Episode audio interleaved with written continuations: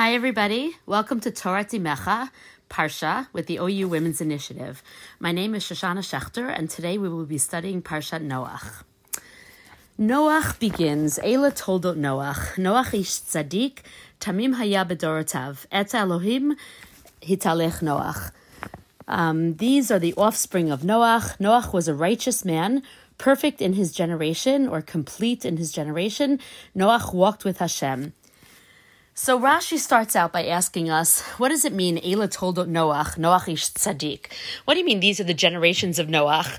And before it goes into Noach's children, which doesn't happen until two later, it tells us that Noach was a tzaddik. So Rashi says something very beautiful here. And what Rashi says, he says two things.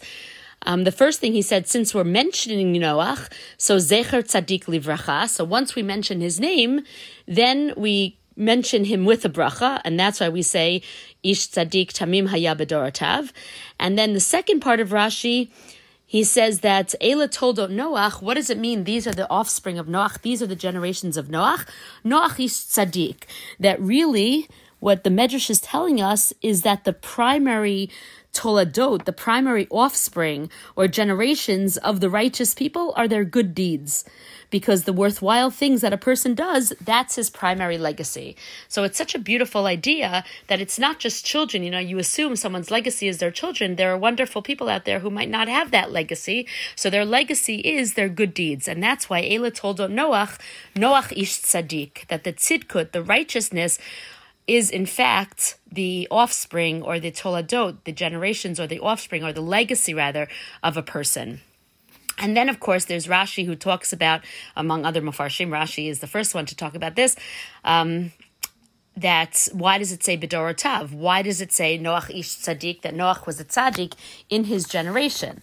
And Rashi famously quotes the Medrash actually, so Rashi was not the first one actually, but Rashi quotes the Medrash and he says Bedorotav in his generation that you know why do you need to say Bedorotav? Just say Noach ish tzaddik tamim haya that Noach was a tzaddik and he was complete. What do you mean in his generation? Of course, it's his generation. It's not someone else's generation.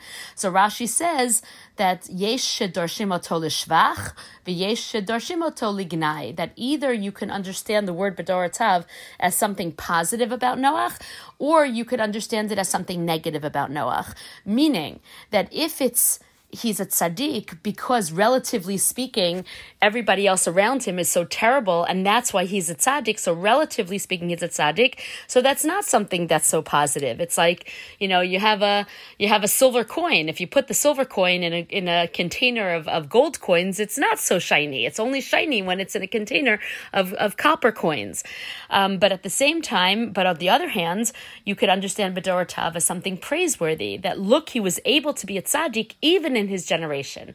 And Rashi quotes the Medrash there. Well, the Medrash actually says it's like when you have something sweet smelling that can retain its smell, even if it's like underground, buried underground in a grave, that even it can it can retain its its smell when it's surrounded by things that don't smell good. That's how good it is. It smells so good that it, it can even retain its smell around things that don't smell good. And that is Leshevach. That is to praise him. Um, so the question is, really, the question is how do we understand Bedorotav? But the bigger question here is there's a comparison between Noach and Abraham. And why is there a comparison between Noach and Abraham? Because, like I said before, the bigger question is why was Noach chosen for this physical mission, if you will, to save the world physically, but he was not chosen to be the father of the Jewish people. And yet, Abraham, who comes after him, was chosen for a spiritual mission, not just the physical mission that Noach was chosen for. Avram was chosen, Noach was chosen to save the world physically, and Avram was chosen to save the world spiritually, world spiritually. And there is a a, a connection between the two because of the similar phrases that with Noach we're told um, tzaddik haya bedorotav et Elokim hitalech Noach that um, he was a tzaddik in his generation and he walked with Hashem. And with Avraham, we're told at the beginning of Parak Yud Zayin, we'll get there later on in our uh, Parsha, Parshiot, um, we're told that that Avraham, Hashem says to Avram, Hitalech lefanai tamim, walk before me and be complete. So what's the difference? It's very similar language, and whenever there's similar language, you have to compare it. So what's the difference? You know, it seems like oh, Noach's walking with Hashem and Avram's walking before Hashem. But again, Rashi points out among other mafarshim, also quoting the Medrash here, Rashi quoting the Medrash, says that walking with Hashem was not quite as strong as walking before Hashem, because Noach needed to walk with Hashem. Noach needed Hashem's support to be able to get him through this generation, whereas Avram was able to walk before God and light up the world with the knowledge of Hashem and find Hashem on his own. He didn't need to be supported by Hashem. Um, one last comparison, interestingly, um, between uh, the Emes Yaakov talks about how Noach is in contrast to to um, to Moshe Rabbeinu, because Noach, this is an interesting point. Noach begins as an Ish Tzaddik, and if you look at the end of the flood story, he's called Noach Ish Adama. So he starts out as this righteous man, but at the end of the story, he's a man of the ground, Ish Adama, which is usually symbolizing like a more lowly type person. So it seems like he went down a notch, whereas Moshe Rabbeinu, um, started out as an Ish Mitzri. He is called an Ish Mitzri by Yitro's daughters. We'll get there as oh no, we won't get there. That's Sefer Shemot. You'll get there. Um, Moshe starts out as an Ish Mitzri and ends up at the end of his life in Dvarim as an Ish Elokim. You know, starting out as an Egyptian man and ending up as an as a man of God. And the Emes Yaakov says very interestingly, you know, you would think that it would be a Noach who would rise up and become an Ish Elokim, a man of God, because he kept to himself, because he did his own thing, he communed with Hashem had this very close relationship with Hashem, but really it was just one on one, just him and Hashem. Whereas Moshe was so busy with everybody and busy leading the nation and answering everyone's question, and he was osek betzarche tzibor. He was busy with everyone's needs and demands that you would think he wouldn't be able to connect as strongly to Hashem. And says the Emes Yaakov, no, it's it's it's a Moshe who actually connected with Hashem in a stronger way than a Noach. Noach, he had a good relationship with Hashem. We're not knocking Noach. He's an Ish Tzaddik. Hashem calls him an Ish Tzaddik. We should all be called Tzaddikim by Hashem in Hashem's eyes. But look at Noach, and he kept to himself, and Hashem told him, you know, build a teva and and I'm going to destroy the world. I want you to build a teva. And he said, okay. And in fact, the pasuk tells us that Noach did kechol asher tziva. He did everything that Hashem commanded him, and then it repeats kenasa. That's exactly what he did. He didn't fight for the tzibor. He didn't, you know, that's the comparison with Avraham. He didn't fight for them. If it was Avram, you could imagine he would have been fighting. Look how Avram fought on behalf of the people of Sdom. And but Noach just took it sitting down. Okay, God, what do you want me to do? I'll do exactly as as you say, which again is not something negative about Noach. It's but it, but he's an ordinary tzaddik as opposed to an Avraham who's an extraordinary tzaddik, and then a Moshe who becomes an Ish Elokim because he was so busy with the tzibor.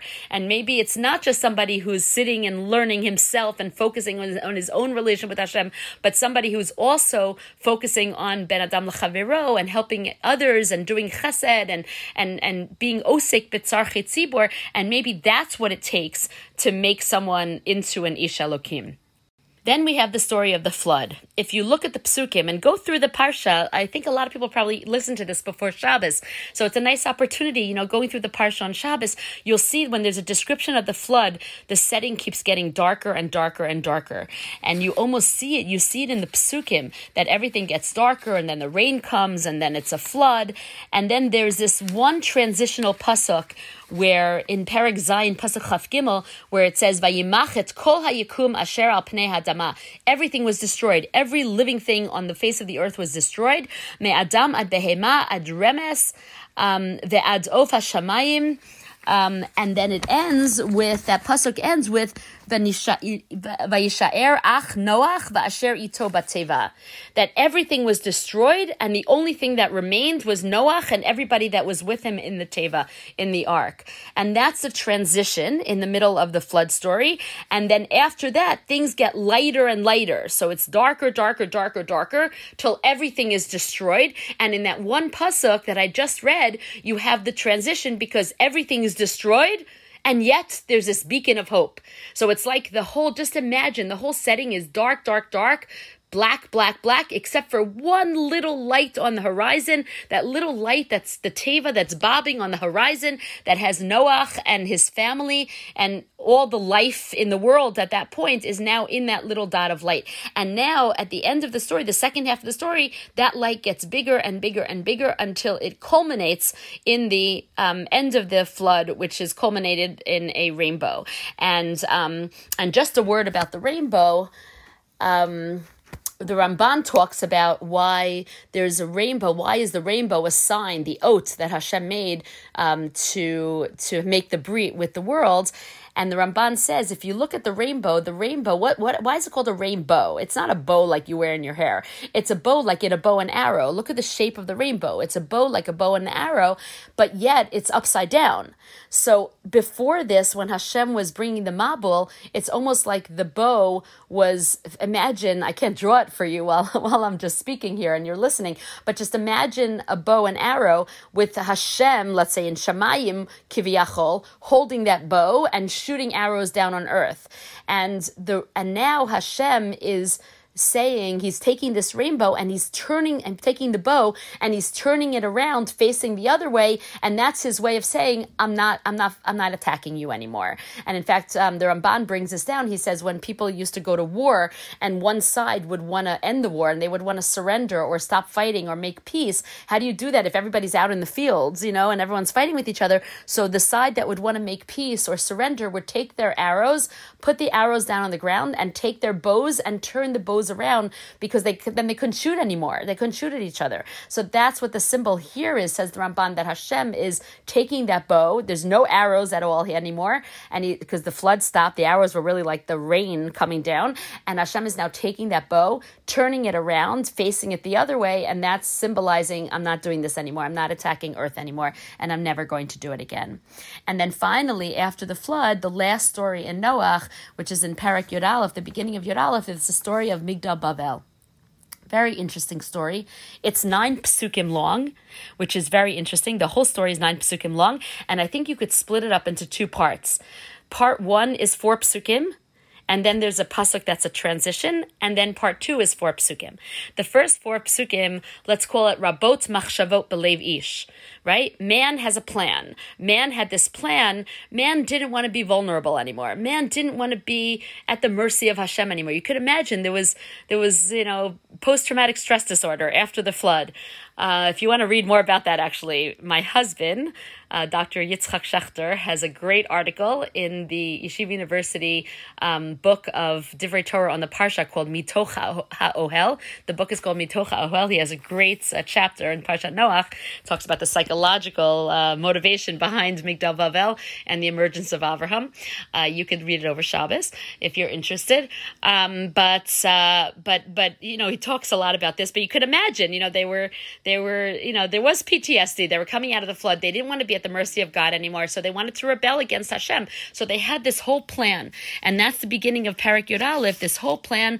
And if you look at the first four psukim, um, the, it starts, Yud Aleph starts, Vayhi kol haaretz safa achat, Udvarim achadim. And Rashi points out, you know, everybody spoke one language and had a common language and spoke the same language. What do you mean? How do you, why do you have to say that twice? So it's basically spoke one language that literally they spoke the same language and they also had one common purpose.